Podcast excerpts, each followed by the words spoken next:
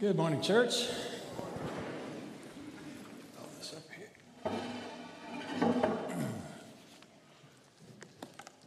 It is wonderful to be back with you. Uh, last week, um, as a lot of you know, we were suffering for the kingdom in Panama City Beach, Florida.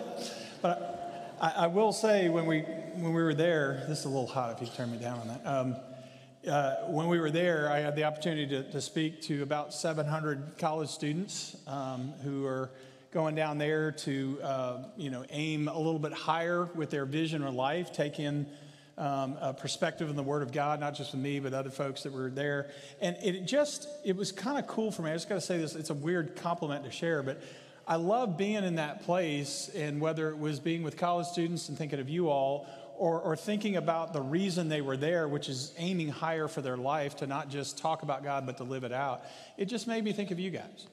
And it was fun for me to go, and I hadn't been to that in a while, and there were several folks I hadn't seen in several years. And to be able to, it was fun to me to be able to tell the story about you and to talk about how excited I was to, uh, to be part of this church. In fact, even flying over there, had a conversation with a guy on the plane, and, and you know, kind of gently got to conversations about God. He's like, So, why did you move to Texas? And I, and, and I said, One of many reasons was I love coming to a church uh, that, that wasn't interested in just talking about the stuff, but they're doing it.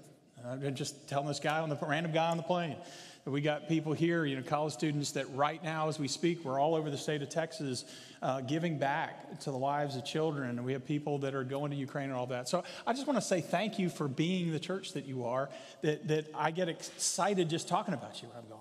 And thank you for being the kind of church that uh, it, was, it was easy to come back to.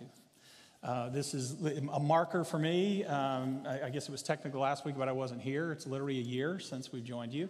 And we are so delighted to be part of a church that has this passion and this history.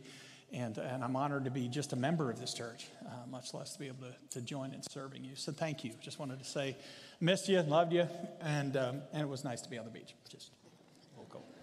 I tell people it was cold, but nobody feels bad for me for some reason that we're on the beach there. So we are starting a, a new series here. We're excited about the idea of thinking about um, our identity that we are given by God in Christ. And, uh, and, and, we're, we're talking about this. I don't know if you guys have this yet. I, I put everything off, and so I still don't have the real ID. So I won't be able to fly in a year if I don't get on the game or whatever. But I want to think about what is your real identity in a world that tells you a thousand different things about who you are? What's your real identity in Christ? And so we're coming to this, this book of Ephesians. We'll talk more about uh, this series in a moment. But I just want to I want to start just by reading the text we're going to look at here. It's Ephesians chapter 1. We're going to read verses 3 through 14. It is an expression, just a burst of praise. You'll see God, uh, Paul is just over the top in his praise to God for what we have in Christ. Uh, so let's, uh, let's read the word of the Lord. Ephesians chapter 1, starting in verse 3. Praise be to the God and Father of our Lord Jesus Christ who has blessed us in the heavenly realms with every spiritual blessing in Christ. For he chose us in him before the creation of the world to be holy and blameless in his sight. In love, he predestined us for adoption to sonship through Jesus Christ, in accordance with his pleasure and will, to the praise of his glorious grace, which he has freely given us in the one he loves. In him we have redemption through his blood, the forgiveness of sins, in accordance with the riches of God's grace that he lavished on us. With all wisdom and understanding, he made known to us the mystery of his will, according to his good pleasure, which he purposed in Christ, to be put into effect when the times reach their fulfillment. What is that purpose? To bring unity to all things in heaven and on earth under Christ. In him we were also chosen having been predestined according to the plan of Him who works out everything in conformity with the purpose of His will, in order that we, who were the first to put our hope in Christ, might be for the praise of His glory. And you also were included in Christ when you heard the message of truth, the gospel of your salvation. And when you believed, you were marked in Him with a seal, the promised Holy Spirit, who is a deposit guaranteeing our inheritance until the redemption of those who are God's possession to the praise of his glory. Let's pray. Father God, may the words of my mouth and the meditations of our hearts be acceptable in your sight. O Lord, our rock and our redeemer. Amen. So I want you to look at this image. Have you ever felt like this before? Have you ever felt like this little boy on one side of the fence, on the outside of something, looking in, wishing you were a part of that?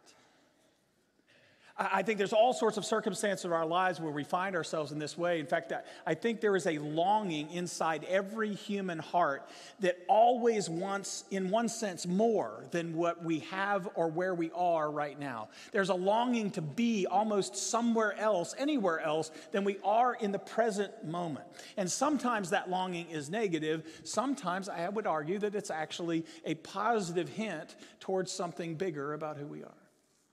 Have you ever had that sense of longing? It's interesting to me that sometimes uh, that desire for something different or more comes when things are going badly, but strangely enough, it actually happens sometimes when things are going really well, also.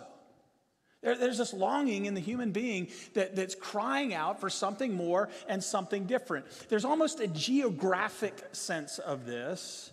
You'll see this ties in with where we're going in the text, but think about it kind of geographically almost.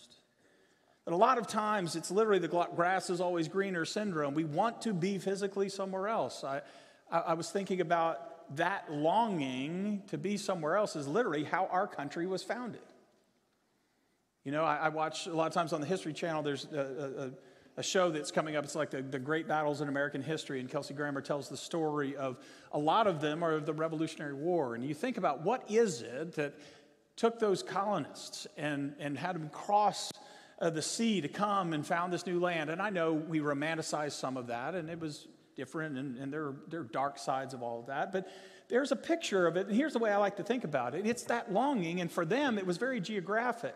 In other words, what they were looking for is a country that was big enough for their dreams. Have you ever thought about it that way?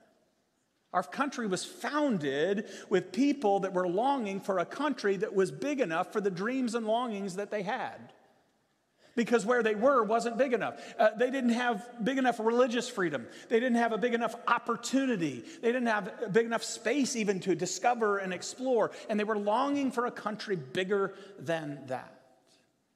There's a sense in which that's what's behind all of this. And, and I think all of us have that longing too, and we see it rooted here in Scripture. And I, again, I want to say sometimes that longing for something more or different to be a different place, sometimes it's wrong, and let's call that out. There are times when we're driven by that yearning for something more, and it is nothing but greed and self indulgence that is driving it. Or just a misperception about what reality is. My mom had a saying all the time growing up, and she'll still say it from time to time, but not as much when I was little. She would, she would say, Look, be careful not to have a champagne taste on a beer budget. Can you say that in church? It's a great, it's great wisdom, right? Don't, don't want something or long for something that's out of your position, your station, your ability to get. So there's sometimes that longing isn't appropriate or right because it's driven by greed or self indulgence or delusion or whatever. But I want to say something about that, perhaps, is actually right. Maybe there's something in that primal instinct that human beings have to be somewhere else, to go bigger, to want more, that is actually appropriate. And what we need, I think, is someone to come into our lives and to tell us who we really are and what our real longings are. I can't tell you how many times in my life I've realized that I don't even know what I want sometimes. Have you found that before? Sometimes you think you want this, or you have a goal or something, and you realize it wasn't about that at all. That was a superficial picture of something much deeper that was driving it. It's helpful to have somebody say, This is what you really want. It's helpful for to have somebody say, This is who you really are. I remember one of the most powerful small groups that I was a part of was a men's group. And one of the practices we would do from time to time is we'd take a little moment to just kind of go around uh, in the circle and look at each other and say, This is what I see in you. This is the giftedness I see in you. This is, uh, this is the contribution that you make to our group or to the community or to the world. You're, you're great at this. And we would call that out in each other. And I'll never forget, we talked about this with one particular guy in the group. And, and in between the week, week, week we met and when we were coming back, he called me up and he said, I'm going to be honest with you, I'm struggling with what you all said about me because I have a hard time believing it. He said, I do not see myself as that courageous. I don't see myself as that strong. And one of the most important things that we did in that group and that we can do for each other as a church is we came back the next week and we looked him in the eye, and one by one, we each said, This is who you are. You are that courageous and you are that strong in Christ. That's who you are. Now, here's why I'm excited about studying this book of Ephesians. Because what we're doing when we read this book is we're stepping into a conversation between God and his people where God looks them in the eye and looks us in the eye and say, "This is who you really are." This is who I created you to be, and here's who you really are. And I think in the day and age we find ourselves, it's really important for us to hear that. Have you thought about this in just a couple weeks? People will spend billions of dollars to tell you what you don't have and what you think you need. Right on Super Bowl Sunday, they're going to spend billions of dollars to tell you what you don't have. And I think it's pretty important for us to come and say, God, would you tell us what we do have and who we really are? And that's what the book of Ephesians is all about. Now, we're going to be looking at this book for the next several weeks. And, often when you dive into this, um, you know, we, we could, if we wanted to, big, do a big, long background and context of the book. I don't like doing that. Um, I like to just let the book get there for us. But there are a couple things I want us to recognize before we get started. Two things that might be helpful. First of all, even though it says in our Bibles, Paul's letter to the Ephesians, it's actually a regional book and not just one congregation. In fact, the earliest manuscripts that we have of this, here's a way to picture it it's Paul to the blank. It doesn't even have a name. Some of them have Laodiceans and some have Ephesians. Here's what it is it's called a circular letter. In other words, it was written to the church in Ephesus, was also written to the all the churches in southwestern Asia Minor, think modern day Turkey. Here's a way to think about it in our day and age. It might be appropriate to come on any given Sunday and for us to read the word and, and, and speak a message to this local congregation. But you know, it might also be appropriate from time to time to have someone come and speak not just to, to churches in Bryan College Station, but can you imagine someone giving a message to the whole Texas Triangle? To all the churches in the Texas Triangle. It's a region, so we have some things in common, but it is more spread out than being able to talk about what's going on in one church. Does that make sense? So it's kind of cool that the Ephesian letter is a letter written to the whole triangle, so to speak, of Asia Minor at that time. And you say, what's the big deal about that? Here's what's cool to me about that is Paul is going to talk globally.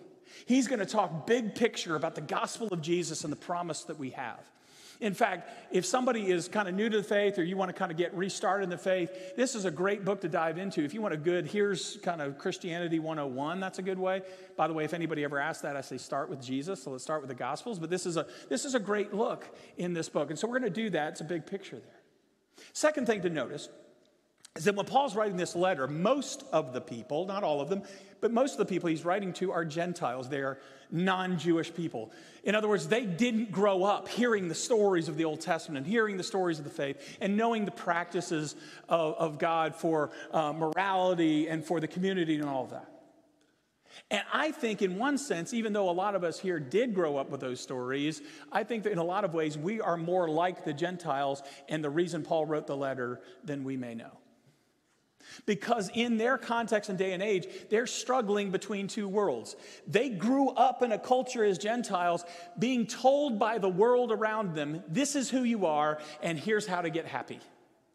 Right? They've had that their whole life, and they're saturated in it. And it's been poured into them. Here's what makes you happy. Here's what satisfies you. This is who you are. And then they came to Christ.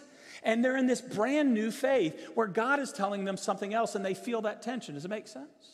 I feel like we're living in that world. Again, people will spend billions of dollars to tell you what will really make you happy, and it won't. And we feel the tension, and we're living saturated in a culture that will tell you all sorts of things about who you are that just isn't true. So it's good for us to come back and say, All right, God, can you tell us again who we really are and why we're here? Give us again those kind of thumbprints of the creator of the universe for us. So that's what we're doing. And again, in this chapter, uh, this section we looked at, boy, we could, he, Paul says a lot, and we could dive into it. So I'm just going to do big picture stuff and pull out a couple themes. Here's one of the reasons, maybe if you read this, I challenge you to go, go try to read what I just read, 3 through 14, and try to do it without having to take a breath and It's like over the top. Like Paul's just dumping this stuff out here. Did you know it's supposed to feel that way? He intended to do that. Did you know that the entire verse 3 through 14 that I read is one sentence in Greek? Paul is gushing. And he says, I'm going to start, and it's a prayer of praise. I'm going to start by praising God, and I'm going to tell you, you'll notice this happens all the way through the first three chapters. I'm going to tell you who you are at the beginning. And he gushes, and it's over the top. And there's no way we're supposed to be able to get it all.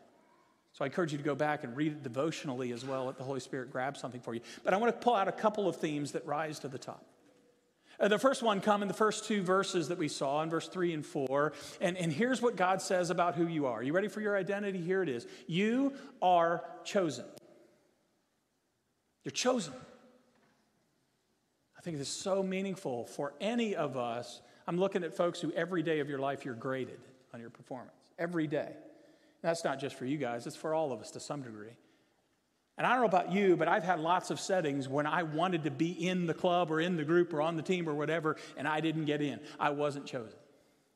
Could be a relationship, can be a number of things. I, remember in high school, I think it was my junior year of high school, me and my buddy Ron, because I was scared to death, I walked up the steps of this girl that I wanted to ask out on a date, and I knocked on the door, and I'm scared to death, and I'm trembling, and I asked her out, and she said no. That was a long walk back to the car. I, remember I'm crazy enough to do this. I'm looking at my buddy Sean, and you'll laugh when I say this. I tried out for basketball, right? For my high school. We had a big high school. And well, look at me, right? And I loved the coach. I wanted to hang out. With. He loved me. He was a good guy. He was my English teacher. And I think he held me a couple rounds longer before he cut me in the later rounds just to make me feel a little bit better. It doesn't. You know, uh, have you had those moments? Hear this for anybody who has ever felt the sting of rejection and being on the outside. The creator of the universe chose you, He picked you. He said, I want you in my community. I want you on my team, so to speak. And he will talk all throughout this chapter about God's purpose and his pleasure and his will and his program for the universe. And he said, I'm picking you to be on the team of my purpose in the world. It's amazing, isn't it? You were chosen. Now, by the way, I don't know about you, but I can hear good news and I can still turn it to bad news. Have you ever done that before? And I hear this I'm chosen, I'm picked. And I'll tell you, my struggle in my heart, as soon as I get in a group, do you know what I start getting afraid of? When am I going to get kicked out of it? and I can hear this passage and I can hear God say, Dean, I picked you. And by the way, it's a, it's a plural thing. God picked you all, right? So I chose you to be included in Christ. And I can hear that, and then I can say, I don't, I don't know if this happens to you, but I'm telling you, throughout my life, I've come and said, God, are you sure? Or God, are you still there? Like, are you still going to hold on to me? Have I, have I finally done enough to exclude myself and kick me out? Do we do this in a lot of settings? I'll do it in relationships. I look at this incredible woman that said yes to marry me years ago, and I'm still waiting for her to wake up from the delusion and say, okay, that's why it's so important to hear what I'm about to say. Because God didn't just tell you that He chose you, He told you when. And this is so important. Did you catch it? Did anybody catch it? Paul says, verse 3 and 4, God chose you. Does anybody know? Can you say it? Say it. Does anybody? When? When, Ren? Before the creation of the world. Please don't miss this. This is so important. God picked you and He chose you before He spoke creation into existence. Why is that important? I don't know about you, but all of us have tend to have some moments or seasons in our life we would give anything to do differently. And failure stares us in the face. And when we screw up or mess up or struggle, it'll pop up again, and there'll be that enemy's voice saying, You don't belong, you're excluded. Listen to me. Before you ever did, whatever it is you regret, God already said, You're mine. I'm picking you. Isn't that amazing? By the way, sometimes the struggle is the opposite.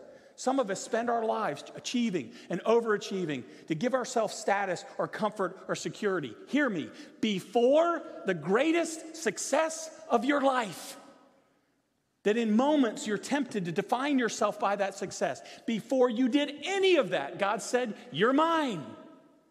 Isn't that amazing? What is God saying?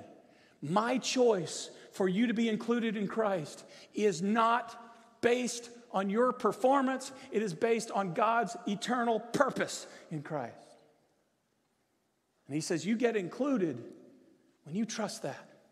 When you believe and you trusted him, you get marked with the Holy Spirit of God and you are mine. And God said, I decided before creation happened, whoever chooses to receive my gift of faith gets in to my team to make a difference in the world. Isn't that astounding?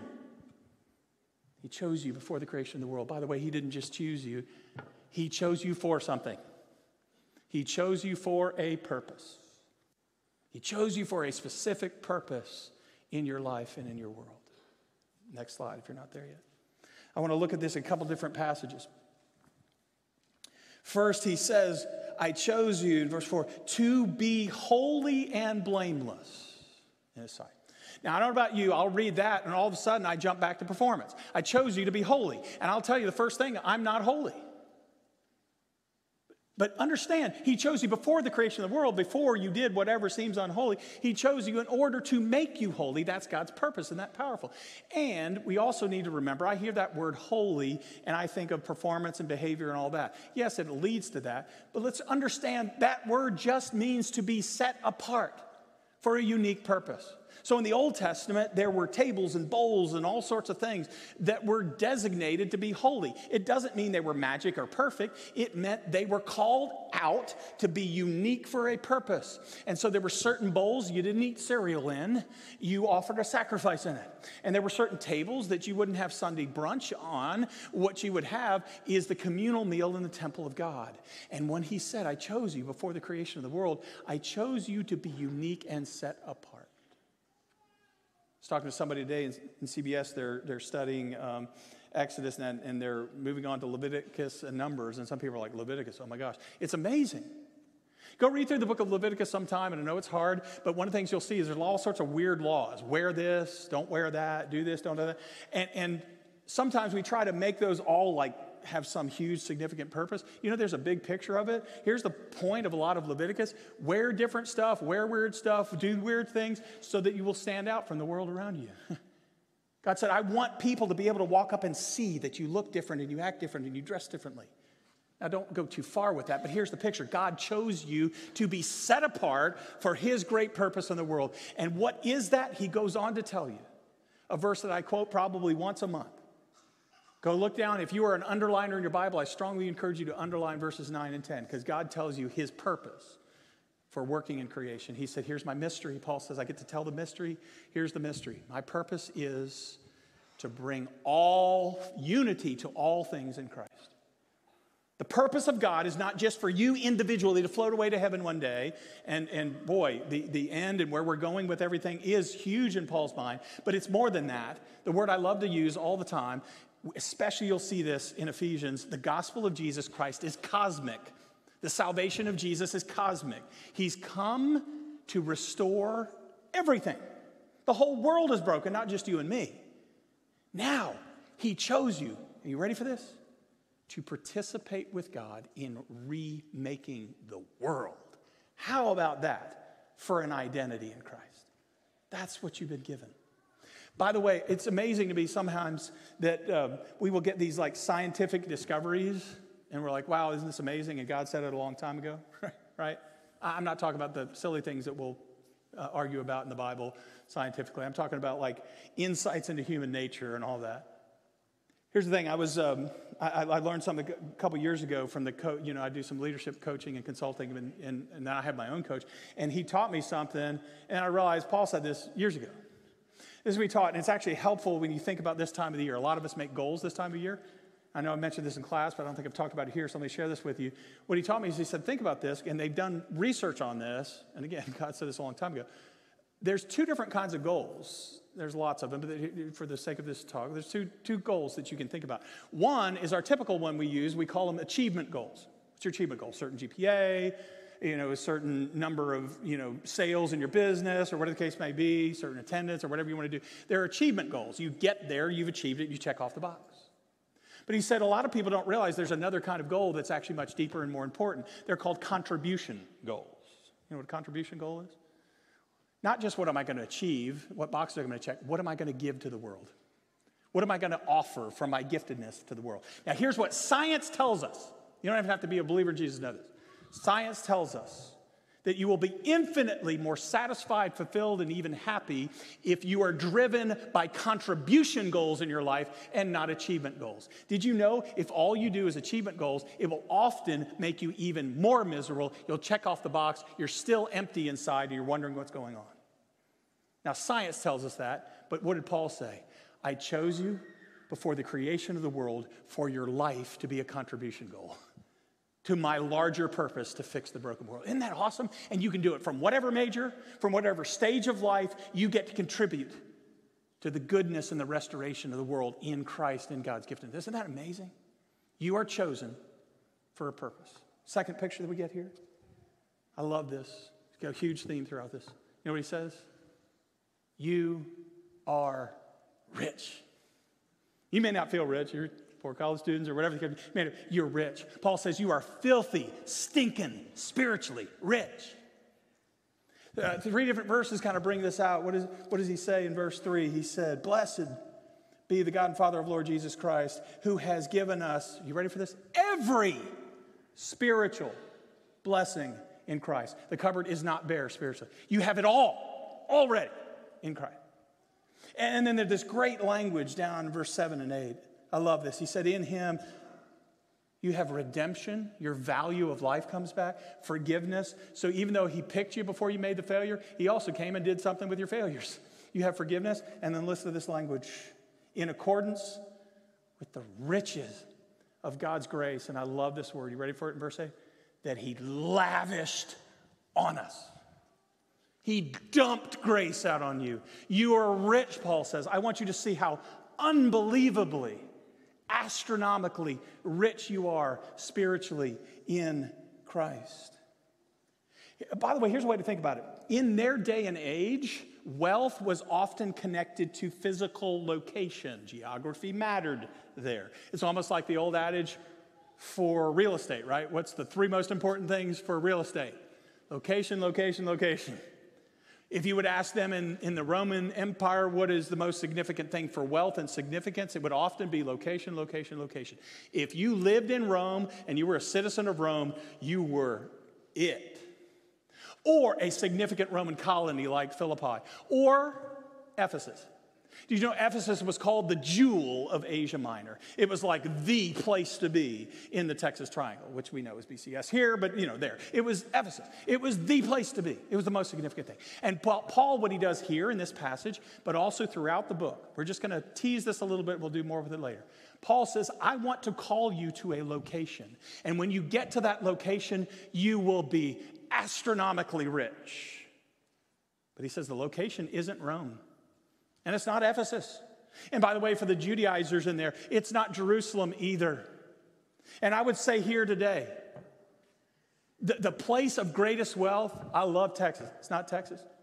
The place to really experience the abundance that you long for has nothing to do with Washington, D.C. It's not even the United States of America. It's not Jerusalem or Israel for those who want to bank everything on that physical location. You ready for it? Two words. Paul says, Here is the location of the riches of God in Christ. That's where you're rich. In Christ, you have everything already. And when we hear this, we understand Paul isn't talking obviously about a geographic location, he is talking about a relational one. And he pours out his heart and his life to say, the closer and closer you get the center of your life to the center of Jesus' life, the richer you get. Because every spiritual blessing, every longing you've ever had is fulfilled in Christ. In other words, Christ and being in relationship with Christ is the country that is big enough for your dreams. It's the only one.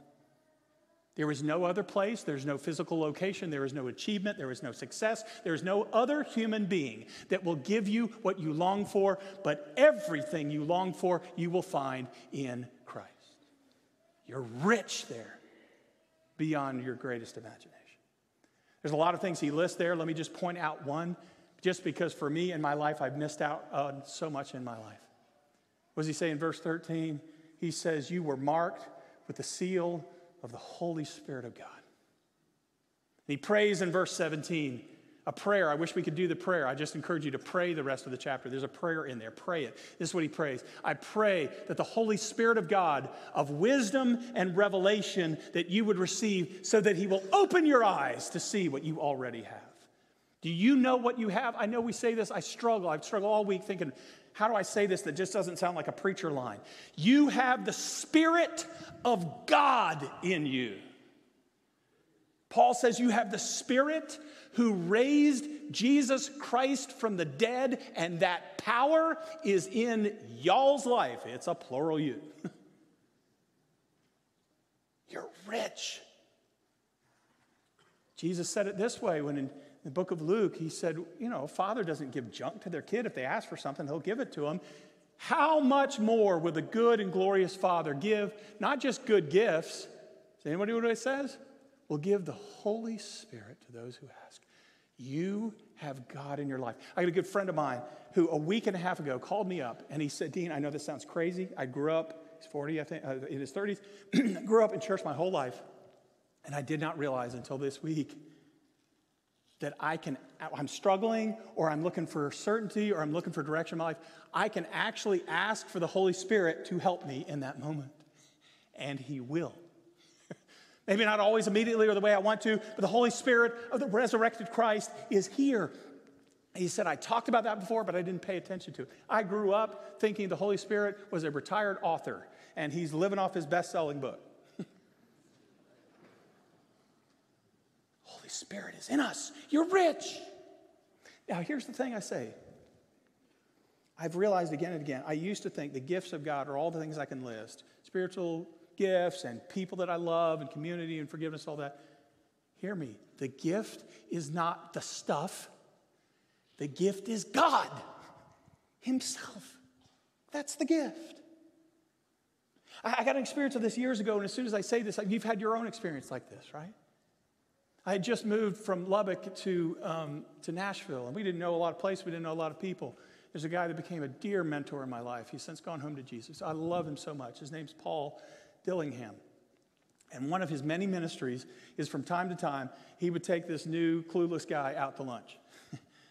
and he would introduce me to different places and he'd tell me stories and stuff. And one, one week, he took me to the Vanderbilt Club. Uh, you know the story of the Vanderbilts, right? The wealthiest family in America when they were here. The father and the son, Cornelius, and his son were the wealthiest Americans alive when they were alive at that time. So you, can you imagine what the Vanderbilt Club was like? I had never been there before. I don't belong in such a place. Climbed up in Paul's truck and he drove me there and we walked in and they knew and loved him and brought him in. We sat down this table. The food was amazing. The people were incredible. Now, hear me though. He paid for the meal. But the grace that he gave me was not the meal. What was the grace? You know it. Grace was Paul. And he told me stories about how God used him in mission work and all that kind of stuff. He told me a story he didn't tell to a whole bunch of people, but how God miraculously saved him and his wife when Muslim insurgents were coming to kill them. he tells testimonies of the life of God. And I miss him today because the gift was Paul, not the meal.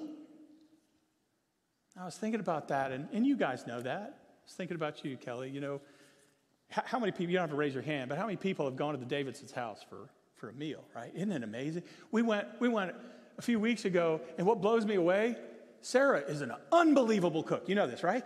She made bacon better. How did you do that?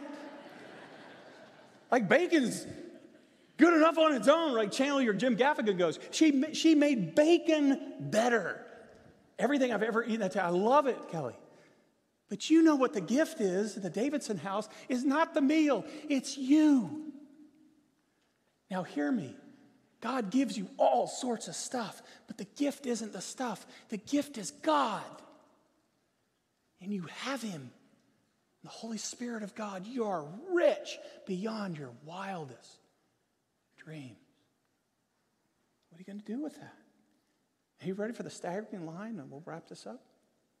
God says, The gift of my spirit is my deposit, it's my down payment on the inheritance you receive in Christ. Oh, fancy, crazy language, right? So think about this. Years ago, we went to a wedding.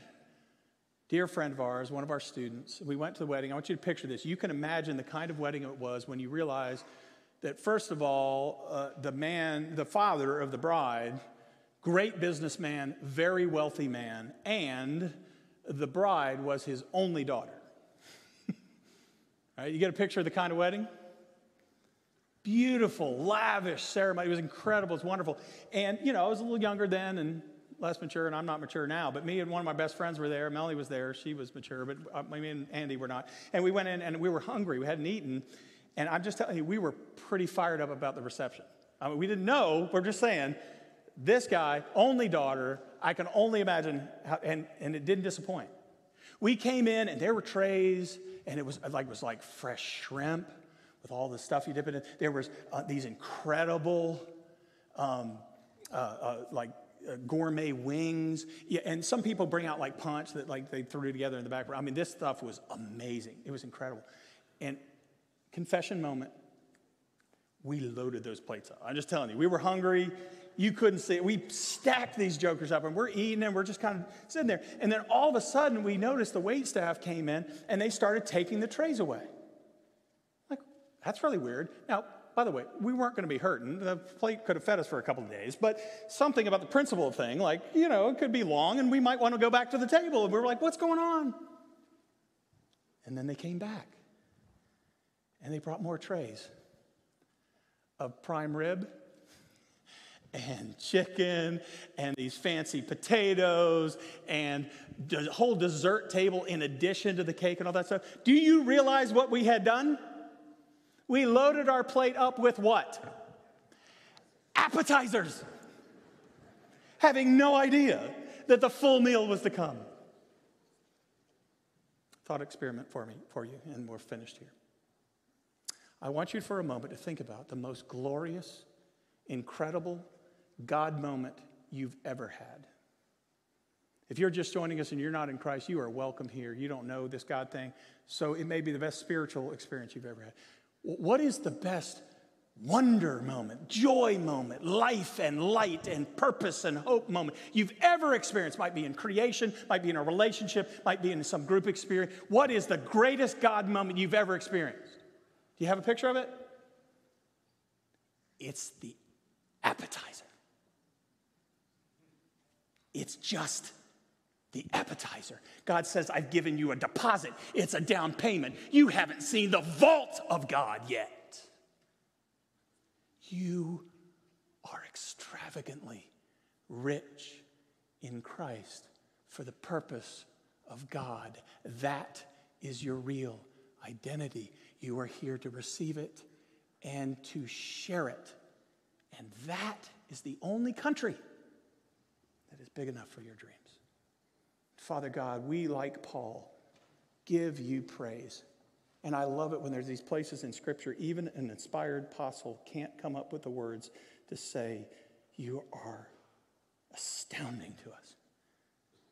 Your goodness and your graciousness and your purpose and your love and life.